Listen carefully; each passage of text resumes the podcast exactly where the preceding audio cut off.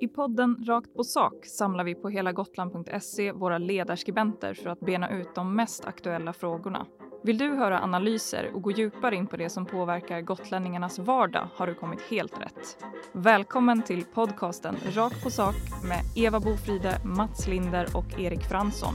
Och mig, Cecilia Thomsson.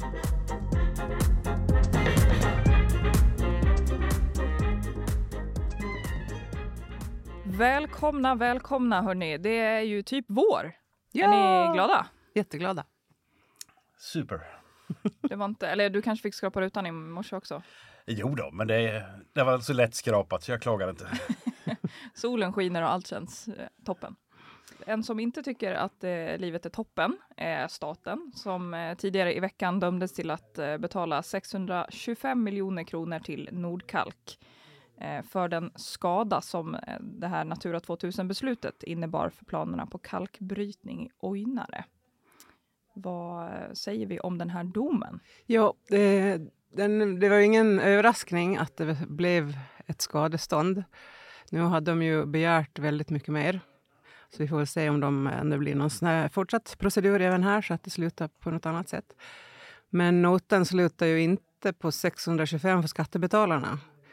Romson hade ju med sig 100 miljoner redan 2015 när hon kom med det här beskedet. Ehm, och därutöver har det ju kostat enorma pengar i domstolar och på övriga sätt. Och det har ju även då kostat företagen, Nordkalk i det här fallet, väldigt stora pengar. Så det här är ju ett, eh, ja, det är en sörja. Men det är inte konstigt att det blev, en skad, eh, blev ett skadestånd i slutet. Nej, för det här är ju lite spännande. Till vem eh, skickar vi liksom fakturan? Vem är det som får betala för det här? Uh, jag har redan skrivit en text där jag har föreslagit att man kanske skulle skicka en faktura till Åsa Romson som var miljöminister när det begav sig. Eller Stefan Löfven som var statsminister som ju egentligen hade ett ännu större ansvar på det sättet. Eh, men det låter sig ju tyvärr inte göras. Gamla statsministrar och miljöministrar de får fallskärm istället för konsekvenser. Vem får betala då? Du och jag. Tjoho! Vad säger du Erik? Ser du fram emot att punga upp? Nej, se fram emot gör jag inte, men, men eh, det är ju det är så här det fungerar. Att oavsett vem som, vem som tar besluten i politiken så blir de aldrig nästan skadeståndsskyldiga. Det ska, det ska till några enorma klantigheter för att de ska bli skadeståndsskyldiga. Normala beslut som går igenom processen på, på det sättet som de ska gå igenom, de, de blir sällan eh, följder för, för enskild person. Däremot så är, är domen helt, helt i sin ordning på det sättet. Eh, det man kan diskutera är summan. Eh, men jag finner ju att, att eh, miljö och mark, mark och miljödomstolen har gjort en, en rätt så eh, sund beräkning av, av hur, hur, hur de ser på skadeståndet och, och storleken på det. Så att, eh, jag är tveksam till att det kommer att bli överklagat. Jag tror att den här domen kommer att stå fast. Men eh, Nordkalk är väl inte heller helt nöjda kan jag tänka mig, för de begärde ju eh, 2,8 miljarder i kompensation. Alltså jag tror det var ännu mer. Men hur den förhåller sig med den saken. Ehm, så eh, vad jag förstått så har väl domstolen baserat skadeståndet på hur markvärdet har förändrats av det här beslutet snarare än på potens, hela potentialen för kalkbrytning på området. Så det är väl egentligen... Jag kan inte säga att det är orimligt. Men det här eh, beskedet, det är ju väl någonstans ett arv då från 2015 när regeringen fattade det här beslutet kring Ojnare. Jag eh, var ju inte med här då, det var i, före min tid på Gotlands media. Eh, så jag skulle vilja höra er berätta lite, vad, i liksom korta drag, vad var det som hände? Oj. Eh, både SMA och Nordkalk hade processer, eh, tillståndsansökningsprocesser för verksamhet på området som hade bedrivits sedan länge och var på väg att slutföras. I det här arbetet avbryts då plötsligt den, denna prövningen av att först Länsstyrelsen och Naturvårdsverket i maskopi, skulle jag vilja säga, snabbkör en Natura 2000-process eh, och skickar den till regeringen. Liknande Natura 2000-förslag utarbetades även i andra regioner, men alla andra regioner i hela Sverige tog längre tid på sig. Medans eh, på Gotland hastades detta förslag fram. Och sen efter en ändå trots allt ganska seg prövning av regeringen till slut så, så beslutade de sig för att inrätta de Natura 2000-områdena vilket helt förändrade förutsättningarna för de pågående juridiska prövningarna för Nordkalk och SMA Mineral. Så skulle jag sammanfatta det. Snyggt jobbat! Erik, vad, vad säger du? Det, några blev väl ändå eh, glada för det här också? Ja, nu, nu var inte jag heller på, på Gotlands media vid det här tillfället utan, utan satt i, i Västervik och, och beskådade det hela. Uh, men, men visst fanns det de som blev glada. Det har ju en, en miljörörelse som tyckte att den här brytningstillståndet var, var helt åt helvete. Så att de, de var säkert nöjda. Det hör ju till saken också att man hänvisar eh, ibland till att det redan pågick. Redan den här Natura 2000-processen hade pågått väldigt länge innan, men det handlade om ett ett mycket mindre område och inte samma eh, artskydd heller, vad jag kommer ihåg. Det är ett tag sedan. Så att man utökade ju det här och det var ju med enda syftet att stoppa eh, tillståndet för Nordkalk och SMA. Det fanns ju liksom inget annat syfte bakom och det har väl framkommit både här och var. Mats, du eh, skrev ju i en eh, ledare att domar som rör miljöärenden och Gotland känns som en lotteriverksamhet. Vad menar du med det? Jag menar, SMAs ärende är ju liknande. Jag skulle egentligen säga att de har ett starkare case än Nordkalk eh, på ett sätt. Nämligen att SMA hade en befintlig verksamhet i området som de sökte förnyat och utökat tillstånd för. Medan Nordskalk ville starta en ny verksamhet. Så på sätt och vis tycker jag man kan säga att SMA Mineral hade ett starkare case. Men i deras fall så gick domen emot SMA Mineral och i Nordkalks fall så får de 625 miljoner. Um, och, men det är också som i många andra ärenden som har att göra med miljöbalken. Uh, um, det är ju ofta så att det är varannan ja, varannan nej i de instanser som prövar ärendena. Så jag, jag, man ska väl inte bli förvånad den här gången heller, antar jag. Och Erik, du sa att du eh, kanske inte väntar dig ett eh, överklagande. Vad tror ni andra? Eh, jag tror absolut det blir ett överklagande. Eh, Från båda parter? Ja, säkert. Ja. Ja, det är väl inte orimligt att tro det. Man vill pröva allting till liksom... Jag menar, prövningen är ju trots allt bara inne på sitt åttonde år. Det kan ju sluta redan nu. Vad tråkigt. Vad ska vi då skriva om? Ja. Vi får väl se. Nu tänkte jag att vi ska prata om någonting eh, helt annat. Eh, förra året så testade ju Gotlands hem att eh, ge tummen upp till hyresgäster i Visby att hyra ut i andra hand till regionanställda under sommaren. Och tydligen så gick ju det här bra, för nu har Gotlandshem bestämt sig för att utöka det här till att gälla hyresgäster på hela Gotland. Vad tror ni, är det här ett bra koncept? om de anser sig ha goda erfarenheter av det så är det väl eh, inte fel att hyresgästerna har den friheten. Det finns ju andra intressen att ta hänsyn till också, nämligen grannarnas intressen.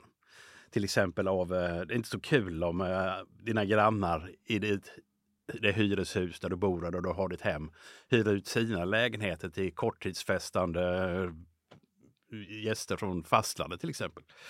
Men att hyra mer långtidsuthyrning till, till sommararbetande som jobbar i den gotländska vården tycker jag borde vara ett gemensamt intresse om det går bra. Vad säger du Erik? Jag tycker det här är kanon. Ehm, det är ju någonting som, som eh, Gotland behöver. Uh, sommartid så är det jättesvårt för, för eh, regionen att, att ta, få hit eh, anställda överhuvudtaget och har de då ingenstans att bo så blir det ännu svårare. Så det, här, det här tycker jag är kanon. Det, det är eh, riktigt bra gjort av, av Gotlandshem.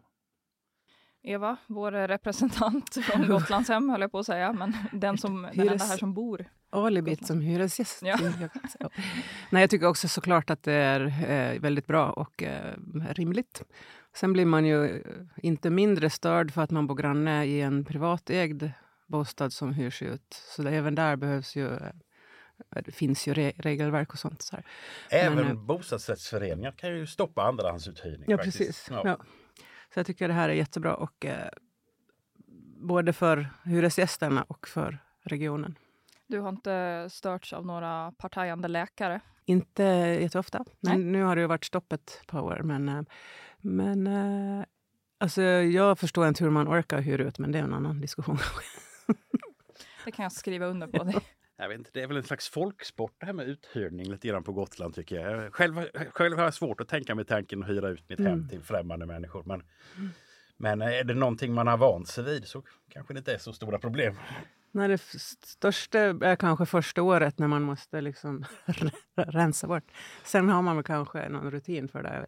Men eh, alltså man släpper ju inte in vilt främmande människor bo i ens hem utan att... Ja, jag, jag tycker det. Nej, snart börjar den här uh, skryttävlingen också, hur mycket alla personer eh, får Ja. för eh, att hyra ut en vecka. Va, och, eh, på tal om uthyrning då, vecka 27, eller ja, numera vecka 26, Almedalsveckan är ju en sån riktig eh, stor uthyrarvecka. Tror ni att, att privatpersoner kommer kunna ta samma priser som eh, man vid rent historiskt har kunnat gjort nu om eh, ja, om man nu ska spekulera i eh, Almedalsveckan och eh, hur, liksom, hur pass hur många besökare den kommer ha helt enkelt framöver. Ja, vi får se. Det här är ju år efter valår. Eh, det brukade dock inte innebära ett brott i den uppåtgående kurvan eh, för några år sedan. I år undrar jag dock om inte det kan bli lite lugnare än vad det var i fjol. Och redan i fjol, för att vara ett valår, tycker jag det märktes en, en det var något mer sansad Almedalsvecka ur, ur den rent kommersiella synpunkten. Men eh, tyvärr inte i andra avseenden. Nej. Jag tror de som har, har haft råd att betala de här priserna för, som gäller, ska man ju säga, eh, området väldigt nära Almedalen, alltså innerstan. De kommer ju förmodligen att ha fortsatt råd att betala de här priserna. Så att det, den största risken handlar väl mer om alla med lite mindre resurser och då eh, att de ska ta sig hit överhuvudtaget. Eh, bo billigt kan man faktiskt göra, det har man kunnat gjort förut också, om man vill. Men eh, det här med båten är ju ett enormt problem. Även här. Nej, men jag, jag tror precis som Eva att, att uh, hyrespriserna är nog inte det stora problemet utan det är kostnaden att ta sig hit. Det är den som vi kommer att få, få se av i sommar. Uh, sen är det ju, precis som Eva säger också, det, är det, det, det går att hitta billigt boende om man, om man vill. Men då, då kanske man får, får räkna med att det tar lite längre tid att ta sig till Almedalen. Det var så härligt saftiga. Jag har varit inne och, och kollat på eh, priserna för jag ska ju eh, lyckas med bedriften och ta mig hem till Gotland eh, exakt Mhm. samma dag som Almedalsveckan eh, drar igång, vilket var ju oerhört dålig planering. Eh, men eh, jag, nu har jag bara färska priser på flygbiljetterna, men ja, det var ju inte under 3000 eh, Nej. hela den veckan just nu. Sjukt. Så, ja. Det blir spännande. Eh, nu ska vi gå vidare till ett annat segment. Det är nämligen dags för er lyssnare att få ta lite plats här i podden.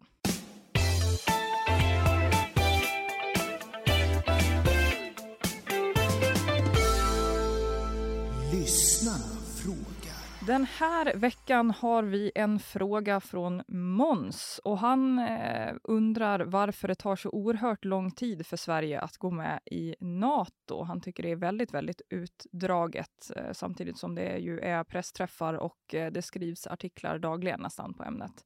Men vad säger ni, varför tar det så lång tid? Turkiet. Ska jag säga. Och i viss mån Ungern. Ja. Grabbarna Namedroppa grus. lite land här bara. Eh, jag är inte så oroad över att det tar tid, bara händer. Eh, jag är inte heller... Jag tycker det är bättre att Finland går före och kommer med i Nato än att Finland ska liksom solidariskt vänta in Sverige. Det, det ser jag ingen poäng med. Det verkar ju vara ganska nära förestående eh, för Finlands del, eller hur? Man vet ju så mycket spel i sånt här så man vet ju ingenting eh, när man sitter så här och, på läktaren och glor. Men eh, det är ju inte omöjligt och det är som Mats säger, det, är inte, alltså det hade inte varit någon katastrof om Finland går före för då blir det, då blir det ju större press på, på Turkiet och Ungern också att ha kloka argument för att varför Sverige inte ska godkännas när man uppfyller all, allting i det här avtalet. Det de hänvisar till är ju massa andra saker som inte har med Nato att göra. Så att det kan de ju fortsätta med kanske. Men det tror inte är något framgångsrikt tidsperspektivet, har vi någon idé eller uppfattning om eh, när, när det kan vara dags för Sveriges del? Ja, ingen insyn på insidan av Erdogans skallben alls. Så nej. Det hade jag ändå förväntat mig faktiskt att du skulle ha. Eh, Man, man pratar ju om att Turkiet kommer att gå med på det här efter valet eventuellt. Mm. Och det är ju någon gång nu i vår, eh, närmare sommaren, eh, som det är. Och att, att Erdogan har använt det här i inrikespolitiskt syfte med att, eh, genom att visa att han är stark mot dem som inte tycker som dem. Eh, men det som jag är lite fundersam på det är ju, det är ju hur Ungern kommer att göra det. Alltså, de har ju flugit under radarn och hela tiden hänvisat till att ja, men beslutet kommer, beslutet kommer. Men, men, men det, det har ju ännu inte kommit och nu har de ju skjutit upp eh, hela, hela eh, mötet de skulle ha i, i- i deras riksdag eller, eller vad det nu kallas för. Eh, så att eh, det blir intressant att se. Det är kanske så att Turkiet kommer att godkänna Finland men, men att Ungern ligger kvar och avvaktar av någon anledning. Så att det, här, det här är inte slut ännu och även om Turkiet går till val och, och, och eh, tar sitt förnuft till fånga och godkänner bägge två så, så har vi ingen aning om hur Ungern håller på att tänka. Vi får eh, åka ner allihopa helt enkelt och eh, uppvakta de här herrarna. Få lite fart. Jag bjuder på in det. dem till nästa podd. Ja. Pra, pratförstånd varandra. Men eh, det ungerska språket och finskan tillhör ju samma språkfamilj så de borde kunna tala med varandra tycker jag. Vad har vi att erbjuda? Kanelbullar och eh, ja, jag vet inte, dalahäst. Det går ju faktiskt nästan inte att göra en podd den här veckan utan att eh, ta upp veckans eh, snackis eh, KD.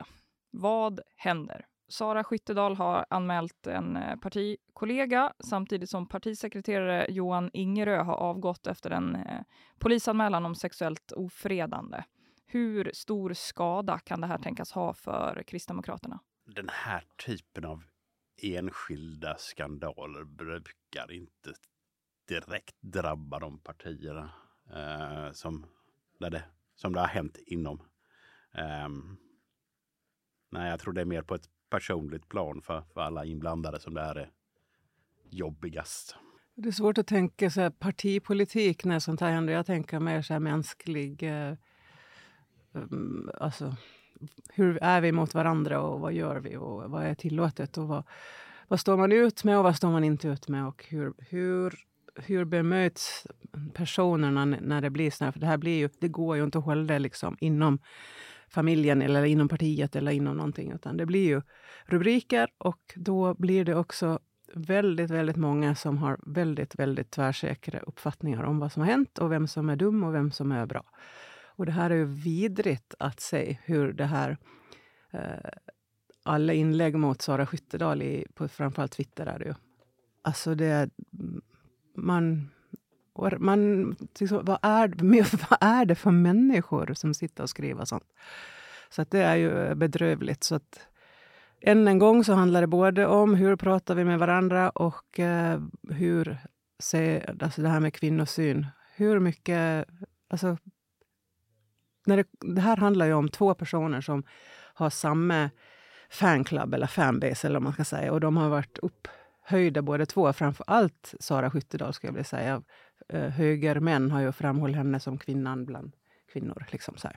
Nu är hon inte vattenvärd och hon får höra sånt som man bara... Ja, man förstår inte. Så det här är eh, bedrövligt. Lärde vi oss ingenting av metoo? Kan man ju känna. Tydligen inte. Eh, gång efter gång kan man känna så, till och med. Det, det, det som jag känner är värst i det här det är att i- ifall jag har förstått rätt så har eh, Eh, det, brott som eventuellt har begåtts av preskriptionstiden gått ut på det. Så att eh, i så fall kommer det inte bli någon domstolsförhandling och ingen, ingen juridisk process runt det här. Och då är vi i samma läge som, som med, med Littorin. Att eh, någon är anklagad för någonting som sen inte går att, att eh, föra vidare i en juridisk process. Så att det, det får liksom på så sätt stå oemotsagt. Nu vet jag inte vad som har hänt i det här fallet. Så att därför så, så blir det ju ännu värre när, när det inte kan utredas. Om nu det är så att preskriptionstiden har gått ut. Det kan ju bli en rättslig prövning i form av att man får pröva en, en anmälan för förtal. Eh, som i fallet Fredrik Virtanen till exempel. Eh, nu tror jag inte det blir så i det här fallet. Det var allt vi har att bjuda på den här veckan. Nästa vecka är vi ju såklart tillbaka som vanligt. Vi får se om vi har fler eh, politiska skandaler att bjuda på eller eh, Nordkalks överklagande eller vad det nu kan tänkas bli.